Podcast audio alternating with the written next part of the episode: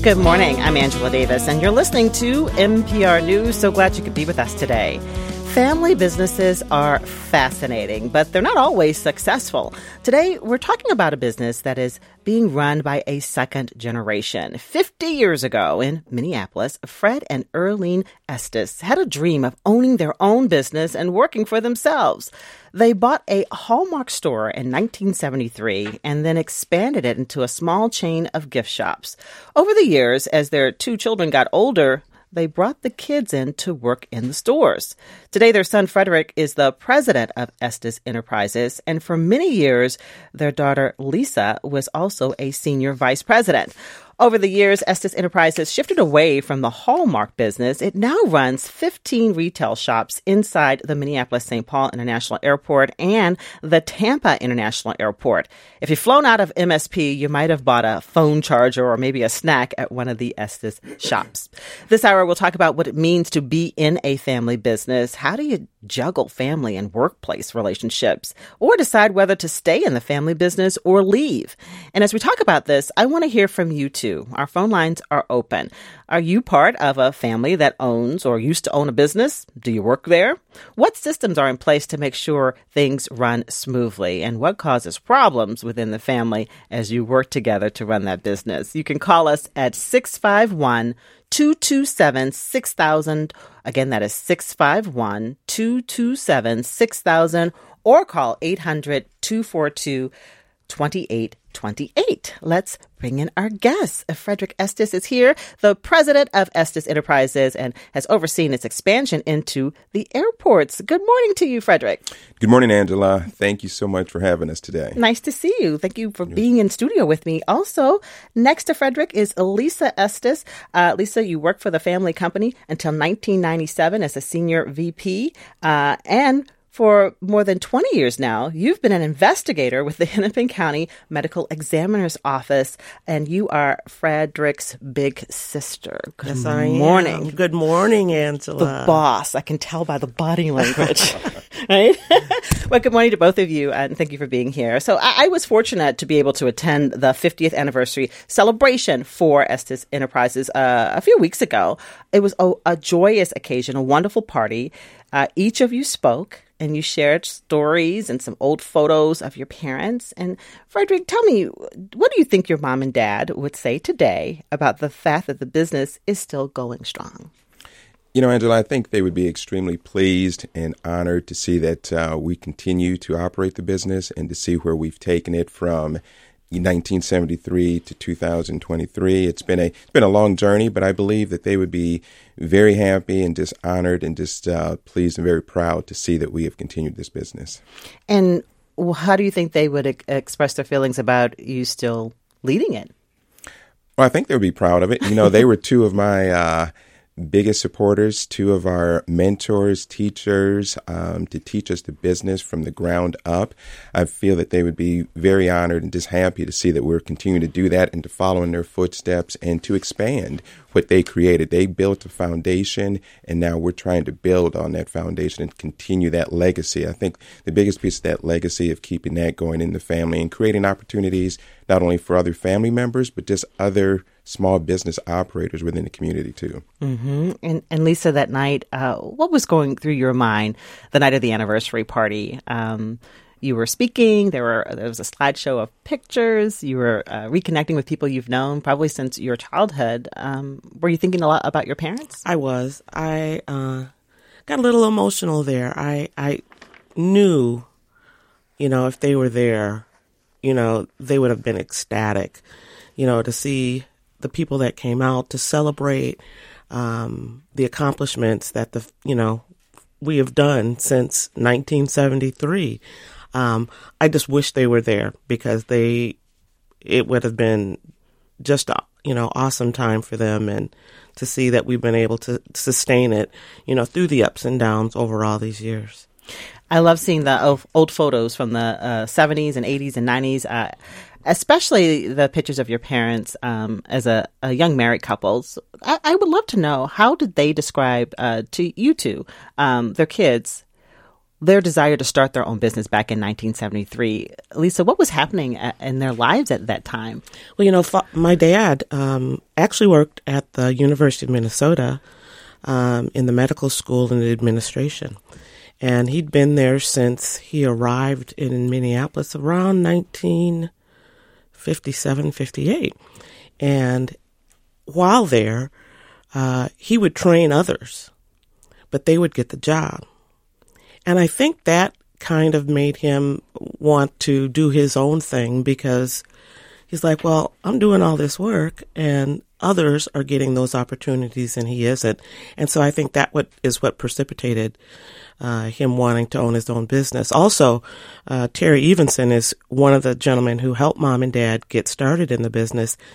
Uh, they met him at NAACP meetings. Mm-hmm. And so I think what was going on at the time um, and uh, Terry's assistance, they decided, let's do something for ourselves.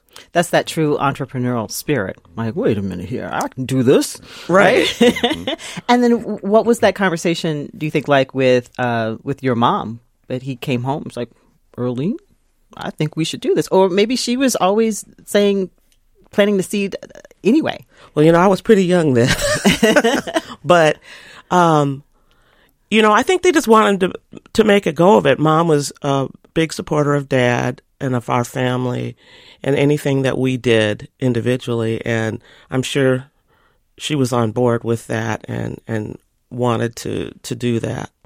And Frederic, uh, describe what the family business was in the beginning. What was it in the beginning? You know, it was. Um, it started as a uh, Hallmark greeting card store on the iconic corner of 7th and Hennepin, where Fogo de Chao now resides. Um, it was a business, I think, as Lisa had mentioned, it's something that my father and mother had discussions about creating this business and creating opportunities for themselves um, after seeing so many challenges that he was having as far as advancement.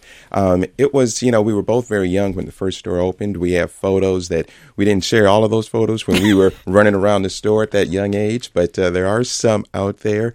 It was, uh, you know, it was, it was we learned as a family. Our parents brought us in at a very young age, probably broke some child labor laws. But when you have family there working for your parents, they can do that. Um, our pay was to have a roof over our head. And, um, you know, we learned at a very young age of hard work, the, um, the importance of hard work to see my parents work both jobs actually. They worked both jobs during the first couple years. Mm, yes. okay. And so in those early years uh, it grew from one hallmark store that they owned to seven stores. So how did that happen? What were the challenges of doing that?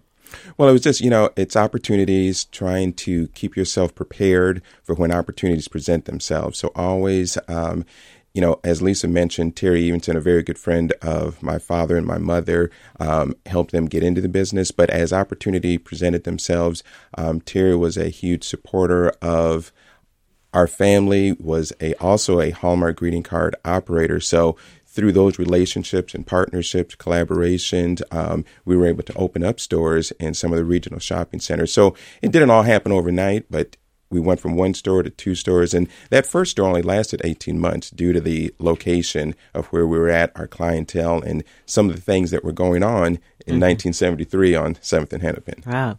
And that mentorship, that business mentorship, that is something that we see today is still critical for the success of a business. Would you say? Definitely. And, and I think Frederic now, especially, um, has been. Uh, very active in mentoring other businesses. Um, I know he's had uh, some. You have to tell me what are those? Uh, well, some of the chambers, um, right? Getting involved in in various chambers. Um, Chamber of Commerce. Chamber of Commerce. Mm-hmm. Um, I was the chair of the Minnesota Black Chamber of Commerce for many years, and um, that opened up the door for meeting new up and coming businesses and creating those opportunities. And like I said, I go back to our parents always instilling in us to always give back, always give back, always give back, and to reach out a helping hand to the next generation or other oper- operators to help assist them to get into the business. And Lisa, what did did you do in the stores when you were young? What kind of work did you do? Everything. So I started actually legally working when I was 14. and that was at the Minnehaha Mall store uh, over there on Lake Street. and we had a store there. I, you know, we cashiering, stocking, anything that you had to do there. If that meant taking out the trash, you did that too. And so that's where I started um, in the stores at that level. How did that shape your personality? So you are now going to high school, but you're working uh, when you're not in class. Definitely. Well, it makes you responsible, and you have to be able to learn how to juggle different things: your homework, your schoolwork, um, and and being at, being at your, at the job, and then learning, you know, the job from you know the ground up, everything that it takes to run that that store. So I think that it helped me, you know, in school and just as an individual to, you know, realize the importance of, um, you know, managing your time, your money, a lot of things. Mm-hmm. And then you have to watch Little Brother. What What do you remember about oh working next to oh. and I love Frederic to death. But um, a four year age difference. You're four years four older. year mm-hmm. four years apart. I was a little mean to him when I was older, younger. He was younger. Um, but I love him now. And so, at that point, or at what point did you guys get the the idea, or did your parents ever make it a statement to you, like we expect you to continue to run this business, or was it was it talked about that way?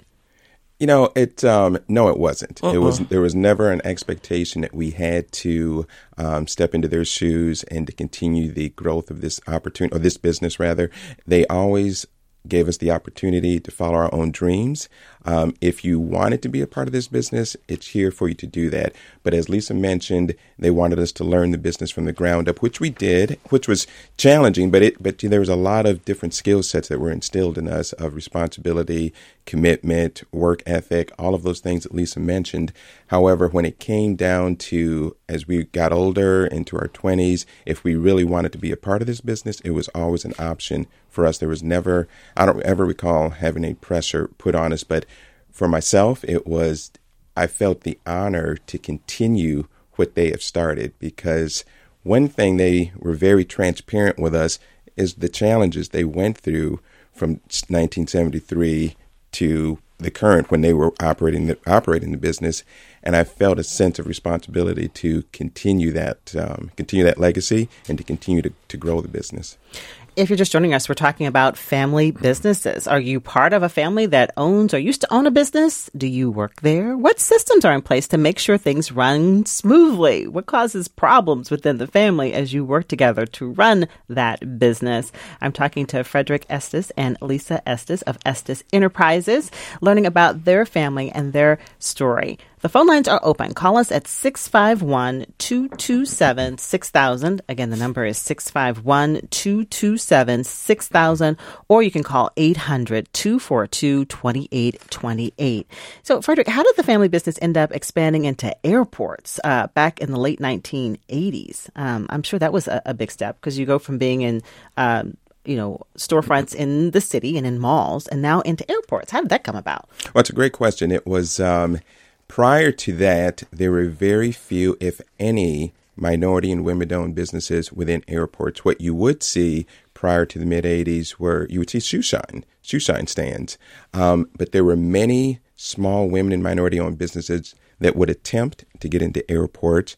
However, due to their size, due to the cost, due to the different obstacles and, and challenges in running in an airport, many of those small businesses couldn't compete with the multi-billion dollar companies around the co- around the country. Mm-hmm. So back in the early 80s is when the Civil Rights Department um, re- looked into the industry of airports and aviation and opportunities and created a organization um, that made it so that since this is a government entity that every RFP or opportunity that came out into airports needed to have a representation of either women or minority owned businesses because to that point there weren't any. And in the mid 80s is when that opportunity came. MSP uh, Airport, International Airport, they put out a RFP and they were looking for minority and women owned businesses here in the Twin Cities. And we happened to be one of those small operators um, running several stores. And my parents had some conversations and were able to create this opportunity out at, at, at MSP. And so this is um, a, a, program called the Department of Transportation's Airport Concessions Disadvantaged Business Enterprise Program. Mm-hmm. So how old were you then, Frederic? Uh, eh, did you sort of lead that effort? Are you an adult at that point, or are you still a, a youngin? so the first, the first, um, the first store that opened up in the airport was in 1987. So no, I was I was actually in college. So Lisa actually drove. Um, that first store, and she was the um, spearhead and making sure that that store got up and running. So I'm sure she has right. several. What was comments. that like, Lisa? And going into the airport with a you know a gift shop, a con- sort of like a convenience store. Right. it was overwhelming um, because it, it's it's the same, but it's different. Because um, in airports, we we're just different people in airports. I definitely, think. definitely, and the traffic's different. Uh, the product, of course, is is slightly different. And tell us about the products. What what do you find in these stores? Well, you know, T-shirts, uh, souvenirs, magazines, books. Something um, to drink, snacks. Something to drink, snacks, all of those things. And granted, you know, I'd been in the Hallmark stores working with those for, for, for many years, but this time just a little bit different how we needed to operate at the airport. So I remember that that first month I was there every day, 12 hours a day. And you're um, in your 20s. Um, yes, I just graduated from the University of Minnesota and uh, that was my baby. And so we got that up and running, um, learned from some of the people that were out there and got into that process of hiring and you know, getting additional team members on. So it was fun. It was fun. It was a lot of work though. It was a lot of work, but we got it done. And then expansion came. So so now there's the initial location in the international airport here, and then what happens? Well, then, uh, unfortunately, in 1994, uh, five, my mother passed Six. away, 90, mm-hmm. and um, I I decided that you know, and that, I think that was just a turning point for me that I needed to move on and do something different. And so, as you're aware, I went and well, I actually went back to school to be a mortician. And so, and let me pause you that. Why would uh, Lisa Estes go back to school to study mortuary science? Because I wanted to help somebody, and um, and you had a family, connection. and we have a family connection. My uncle Richard Estes had Estes Funeral Homes, so I ended up going to work for him. But while there, got the opportunity at the Hennepin County Medical Examiner's office and have been there ever since. Frederic is the one who transitioned to getting the additional stores um, mm-hmm. um, at the airports in Minneapolis and in Tampa. But I want to pause you right there. Um, that had to be a moment. I mean, losing your mother, and then making a career change to leave the family business? It was very difficult. I didn't want to feel like I was abandoning my dad and my brother, but I think that was just a real turning point. It I just was just ready. I needed a change and mm-hmm. just really felt that need to to help others in a different way. Mm-hmm. And um, but it was hard because I didn't want to let them down. But they're fully capable and they did, and and made great strides. Frederic, were you nervous when Lisa's made the decision? I'm going to leave this in your hands and go do something else. You know, no, I wasn't nervous. We were um, very supportive of Lisa, and I think that's the one thing growing up in our family. Um, like my parents always gave us the option to whether or not to be in the business or not. It was a it was a very uh, challenging time for the whole family. excuse me, after my mother passed, and we truly understood that Lisa wanted to make that change and that that was her heart's desire, and we wanted to su- support her in that. Um, knew that it was going to be the dynamics of the business would change, um, how we operated some would change a little bit, bringing in some other folks to help us manage the business. But um, we were very supportive of her, and um, that we were able to do that. And she's done so well. Yes, and and, and she, I'm, I'm sure she still keeps you in check, right? Yes, we still have conversations. yeah, that's not yes. going to change. no, no. All right, we're talking about family businesses. Uh, I'm talking with Frederic Estes and Lisa Estes of Estes Enterprises, but also want to hear about your experiences. Are, are, you part of a family that owns or used to own a business? Do you work there? What systems are in place to make sure things are running smoothly? What causes problems? Uh, give us a call at 651 227 6000, or you can call 800 242 2828. What are your thoughts about family businesses? In St. Paul, uh, we have a listener on the line. This is Tom who's calling in. Good morning, Tom. What do you want to ask or share with us? Well, I wanted to share that one of the biggest challenges in family businesses is maintaining the family relationship so that business differences don't do that. So you have to build the emotional equity of your family while you're simultaneously building the equity of the company. And the Estes family is, you know, personifies the positive characteristics of a family.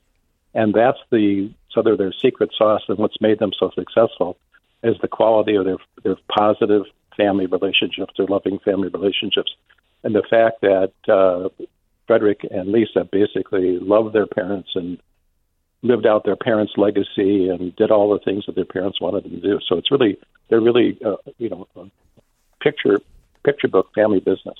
So Tom, you know the family? Did did you know uh, Frederic and Lisa's parents? Oh, I did. I you know Frederic, uh, his dad, basically, and I were, were buddies in Rotary and that's how I got to know the family. And then my daughter worked for Lisa out at the airport, and then I did some work with them during the initial transition from Fred, uh, Fred to Frederic and Lisa.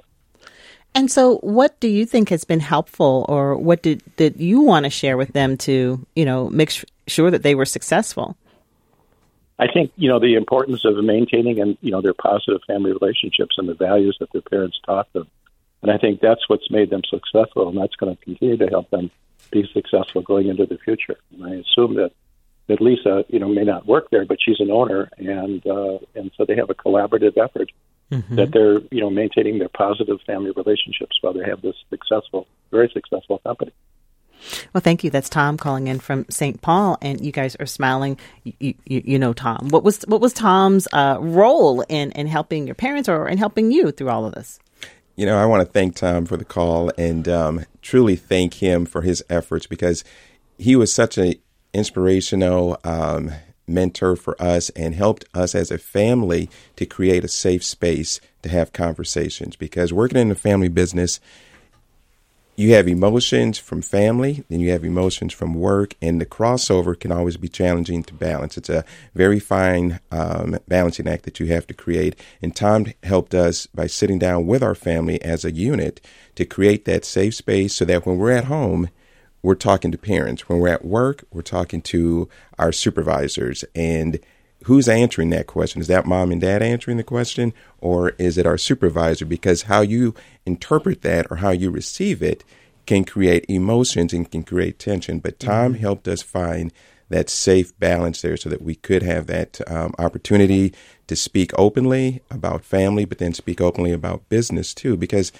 Lisa and I were at a different generation. There's different ways we wanted to run the business parents wanted to run it a separate way. So Tom really was just uh, a huge, huge mentor and support for us. And I think that's why, as I mentioned before at our anniversary reception, why we're still here because he helped us create that foundation of communication. One of you told the story at the celebration about uh, the rules at the dinner table when you were growing up. That your, I think it was your mother, made it very clear: this is dinner. Yeah. I'm your mama, and we have family conversations. That's so how right. does that tell me about that? How that how did you enforce that rule, or how did did she enforce that? Well, you know, as a mother, if she puts her foot down and she says, "You better just listen what, to her," that's right. And this is her dinner table. This is her house, and she did not want that to be turned into a board meeting. Wanted to make it very clear that there was it was going to be family time. This is family time. Leave the work at the front door. Leave it outside. Don't bring that in the house. So that was something that was really helpful because it forced us to not bring all of the challenges or the concerns that you have from running a business into the home. And Lisa, what were your conversations like with your father again at that uh, airport, the first store at the airport? Um, did you have times when you have to say, "Am I talking to you, Dad," or, or am mm-hmm. I talking to you as as owner? definitely, definitely. But again, as Frederic was saying, Tom helped us uh, with that. Um, you know, it is that different generation, and, and my father, love him to death, but he always wanted to be dad. So can't turn that off. He can't. He can't.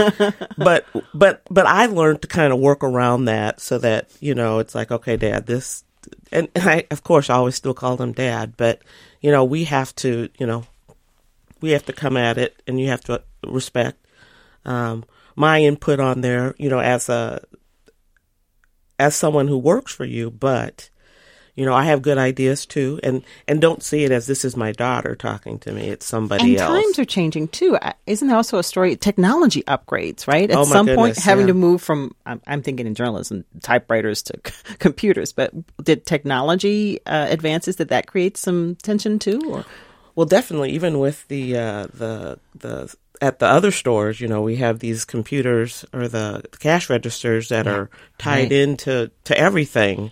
Um, so, it, so those it- it conversations were memorable, going from uh, traditional He'd, typewriter. He'd I mean, keep the typewriter. register. He'd keep the typewriter.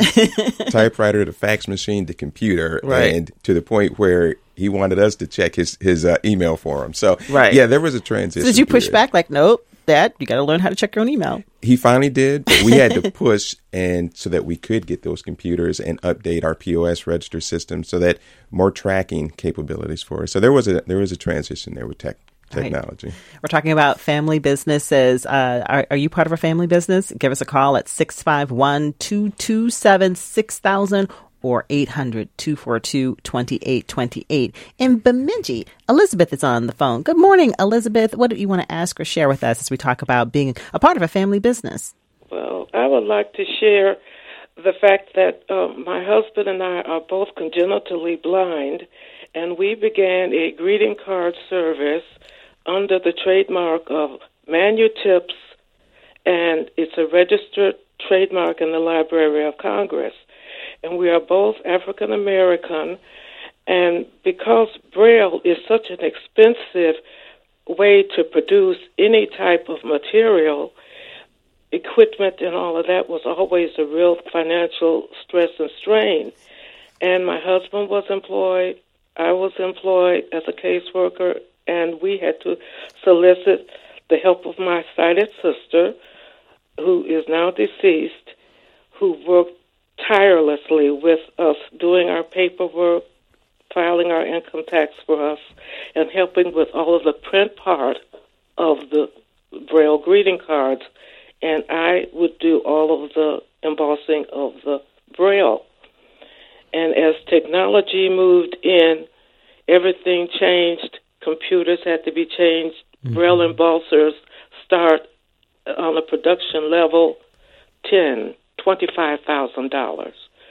So when my sister passed away in November of '97, it just became very difficult to continue to even upgrade into different computers, and I had to mm-hmm. really scale back to less than ten percent of what I was doing. So, Elizabeth, that you have this uh, the relationship with your sister and obviously your husband that there was trust there, and so you haven't Oh, been able to to find uh, other people to help you run the business now in the same way.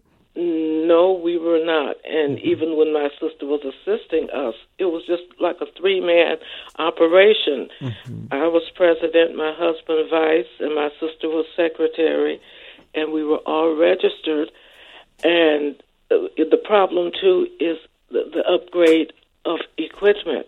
Mm-hmm. And so it basically, it was always a labor of love mm-hmm. because as a child, I grew up with my parents, sisters, and friends giving me a print greeting card and had to read it to me. Mm-hmm. And your business, Elizabeth, it's called what's the name of it? It is Slaughter Enterprises. Slaughter Enterprises. Thank you. That's Slaughter. Elizabeth in Bemidji. She called it a, a labor of love. Is that what you would- call? Definitely a lot of labor. Is was it a labor of love as you look back, um, Frederic? Yes, I would say it is a labor of love. It's a, um, as I mentioned at our reception a few weeks ago, it was. It's been a long journey. It's been a long journey. There's been some mountaintops. There's been some valleys, but I wouldn't change any of it because during that journey, there's been so many life lessons that have been taught to myself. How I work with our team, how I conduct myself with other organizations, businesses, family. It, it is a labor of love. It can be challenging though, but mm-hmm. you know, life isn't always easy. It's not always a cakewalk. There's going to be some the valleys and the and the mountaintops, and in the valleys where where I've learned the most during those challenging times. And right. to to our caller talking about that transition of technology. Well, we're somewhat in a transitional period right now too, um, with technology. What we see across the country now, just with self checkouts, everything. You see the way many Oh, yes. Businesses like the are transitioning. I don't a lot enjoy of people that. don't. A lot of people don't, but a lot of people really appreciate it too Right. because they can get in and get out very quickly. Do you I- have self checkout? We're in the process of bringing them in right now. We're in Mm-hmm. Right. process. In Park Rapids, one of our listeners is on the phone. This is James. Good morning, James. And what's going on in Park Rapids? Oh, good morning. Hi.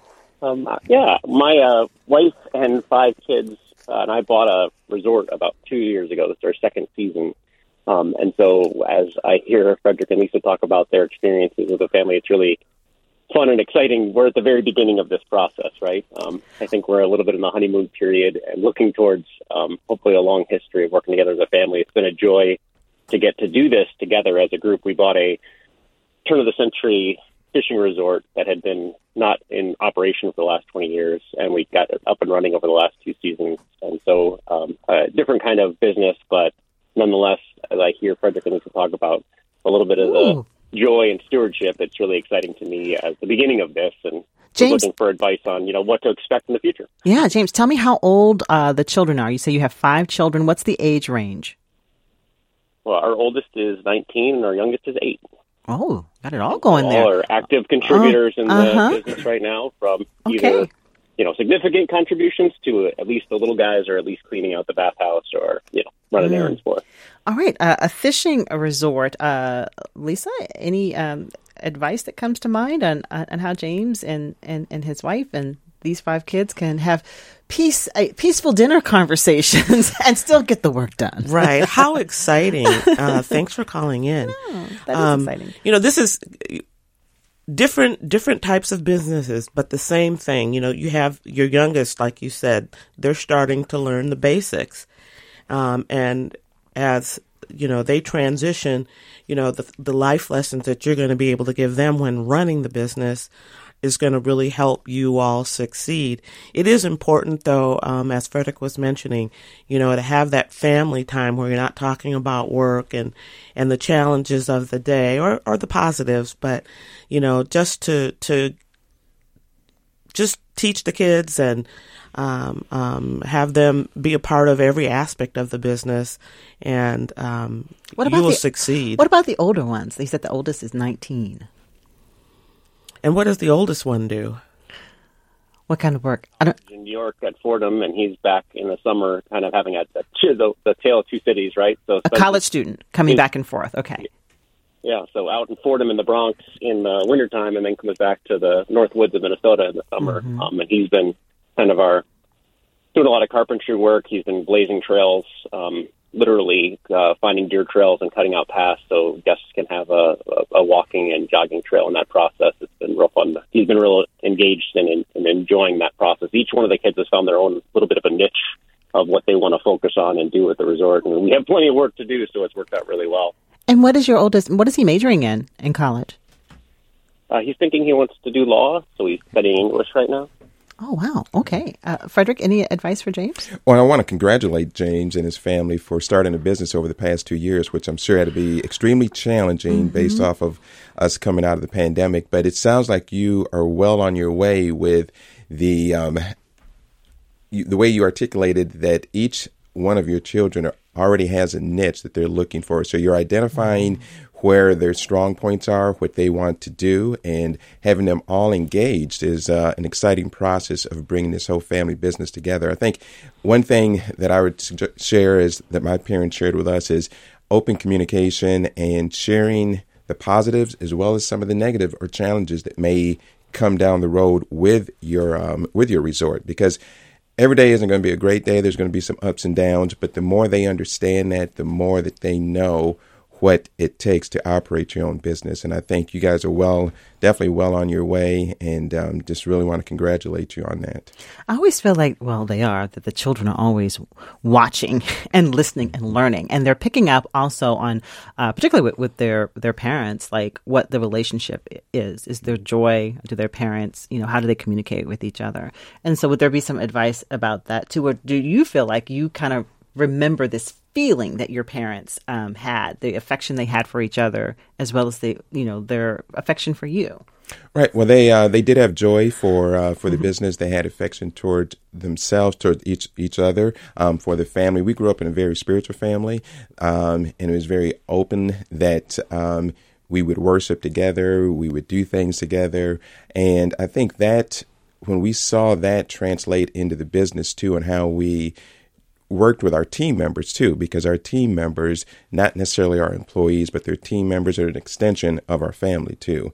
And mm-hmm. growing up seeing that just really gave me the passion to want to be a part of this business and you take ownership of it. You take ownership like you said your eight year old uh, children they're cleaning some of the bathrooms and whatnot. So they're taking small steps to grow into the different operations and having that strong um, network and that foundation as a family is what can be translated into a business as well all right. Well, James, uh, we wish uh, you and your family well in Park Rapids uh, at that uh, new fishing resort business. I-, I, hope it goes well.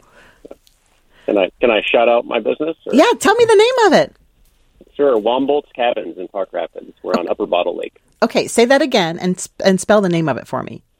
You bet. Wambolt's Cabins.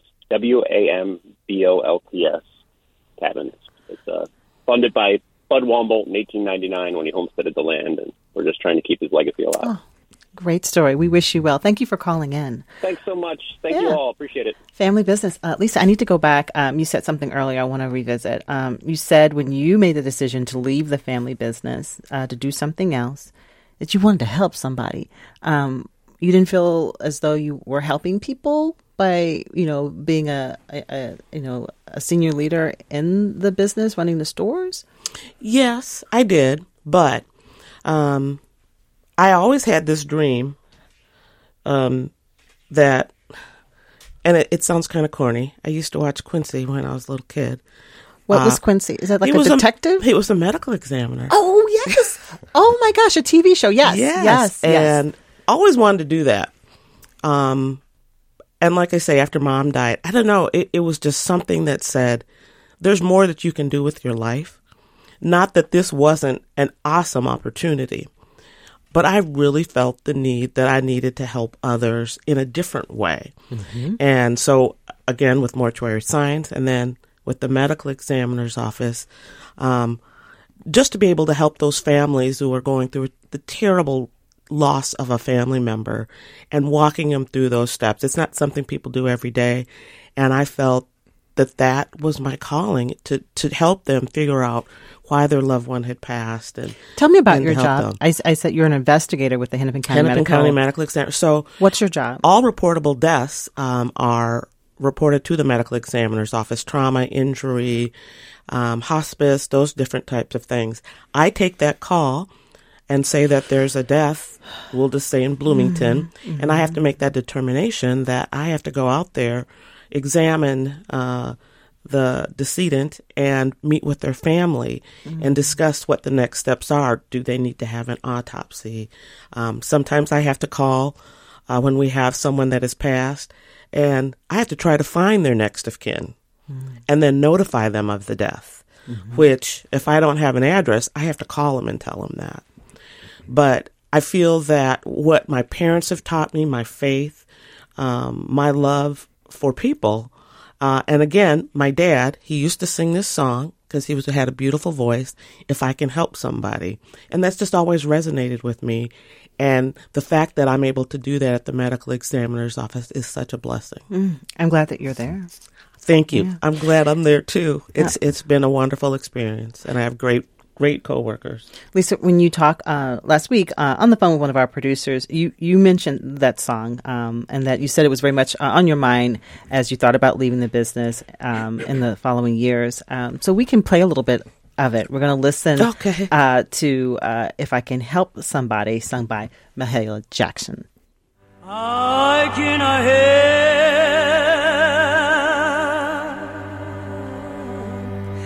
so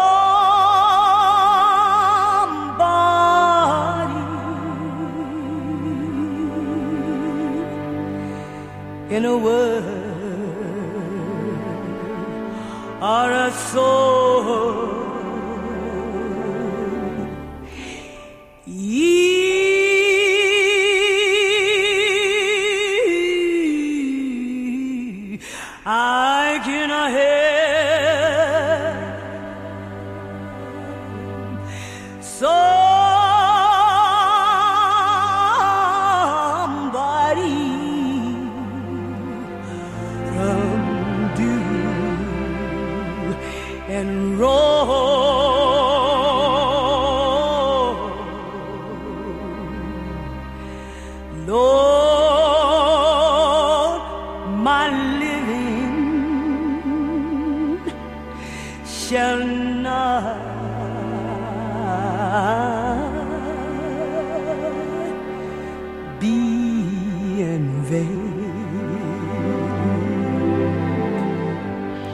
So I'm imagining maybe your parents, maybe your dad, humming that song. That's a song that's um, you know been very special to many people for many years. Uh, particularly, I think I've even grown up in the in the black church in Southern Virginia. Uh, if I can help somebody, um, what was the special significance to to your dad? You both have memories of him singing that song or humming that song. Oh, he sang. He sang. He you said he had a voice. That's right. He does. He's got a CD out. He made a CD before he passed away. um, it, he, he, I can't even explain it. You know, he he uh, grew up in a family. His um, three siblings and and uh, his mother, my grandmother, they had their own uh, little quartet group growing up um, in the small town of Baxter Springs, Kansas. So they would go all around Kansas singing. And when he moved here, um, he continued that. He continued singing in numerous different um, choirs at our church. And one little secret that very few people know, some know, but now if I put it out on the radio, many are going to know that growing up in junior high and high school, our alarm clock for Lisa and I was my father singing at 6 a.m. in the morning until Yep. 6.30. Every morning he would... and, a you know, different song. well, he would he would have a medley. He would just go from one to the other, and that was his practice, and that was his um, that was his time for meditation and prayer. Um, you know, we didn't really respect it back then or appreciate it, but in hindsight, looking back, I mean, it was such a beautiful memory that we have of our father singing from six a.m. to six thirty every morning. He'd get on He would that get piano and play Yeah. and sing. Beautiful voice and beautiful pianist too. Okay, the important thing to, to remember, he had a beautiful voice. Not all dads have beautiful voices, right? This is true. This is true. Some dads need to stay in the shower. I'm what it didn't it didn't translate to me. Right. And so, um, so I'm sure, Lisa, uh, over the years, or maybe not, um, you know, in many ways, you also are continuing the family legacy, even though you're doing something completely different now, and that you're you're being true to yourself. definitely. Right. And I think uh, the love and kindness, um, the wanting to help others. I may not be doing it on this side, but I'm I'm doing it over here um, at the medical examiner's office, and um, it it it you know it's like I said, it sounds cliche, but that's all I want to do is to help these families um, through a very difficult point in their life, and I'm glad that I have the opportunity to do that, and I know mom and dad would be proud.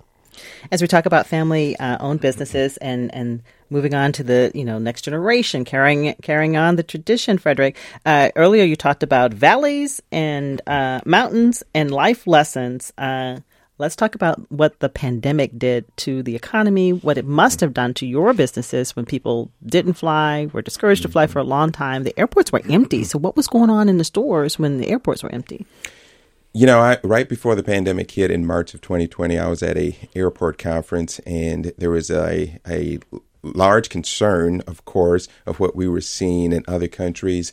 And when I returned back, the first couple weeks of March, we could see declining sales, we could see declining traffic, and you know, it, it was almost we were in awe of what was actually happening, and everything it was like a tidal wave. Everything came to a screeching halt. And on march 20th of 2020 i had to make the extremely difficult challenge or, or decision that is of closing down all of our stores. Um, just, we just didn't have the traffic there. I mean you could go bowling through a concourse because there was no one there other than uh, the staff for the airport, the maintenance staff there. So that was a challenge. So it was a learning process, excuse me, going forward from that, trying to reach out to, you know, whether it's bankers, accountants, whether it's um, attorneys trying to understand what is going to happen, working with the airport too, working with other small businesses at MSP to try to find out what are we going to do to manage through this difficult time? How are we going to, because at that point, the government was still trying to figure out what was happening and how they were going to support and try to help all these different um, businesses while tragically many many people were losing their lives so you it made it challenging. you made it through is there something in particular you think your parents taught you that that made it possible for you to get through this in the way that you did you know the resilience of my parents what they've been through they've never been through anything like this but as i mentioned at our uh, reception too it was a very emotional night for me but it was something that my parents would always say and i told them i could hear them talking to me each and every day god did not bring us this far to leave us now and I kept replaying that over and over, and I could hear them speaking it to me each and every day. And that's where I found my peace. And that's where I found my peace to just know that this is going to work out somehow, some way. I didn't know what the next step was going to be. I didn't know what was going to come tomorrow, but through a collaboration of working with other small business operators, with um, diff- the airport, trying to figure out the next steps, we were to create a path together so that we could rebound. And trying to start those businesses back up was um, probably harder than starting a new business because there was the fear of people coming back too. Well, you're still here. You're still standing. You're still right. succeeding. And what a beautiful example you are um, to all businesses here in Minnesota. I want to thank you for your time. Our time is up now. Uh, we've been talking with Fred Estes, the president of Estes Enterprises, a business that was started by his parents, Fred and Earline Estes, as well as Lisa Estes, also Frederic's sister who uh, served as a senior vice president for many years with the company. Thank you for your time. I enjoyed getting to Thank know you, you. so much. It's Thank you, Angela. This conversation was produced by Maja Beckstrom and made possible in part by the Minnesota Legacy Amendments Arts and Cultural Heritage Fund. It's part of our North Star Journey series. If you want to hear more, read more, go to mprnews.org and look for the North Star Journey link.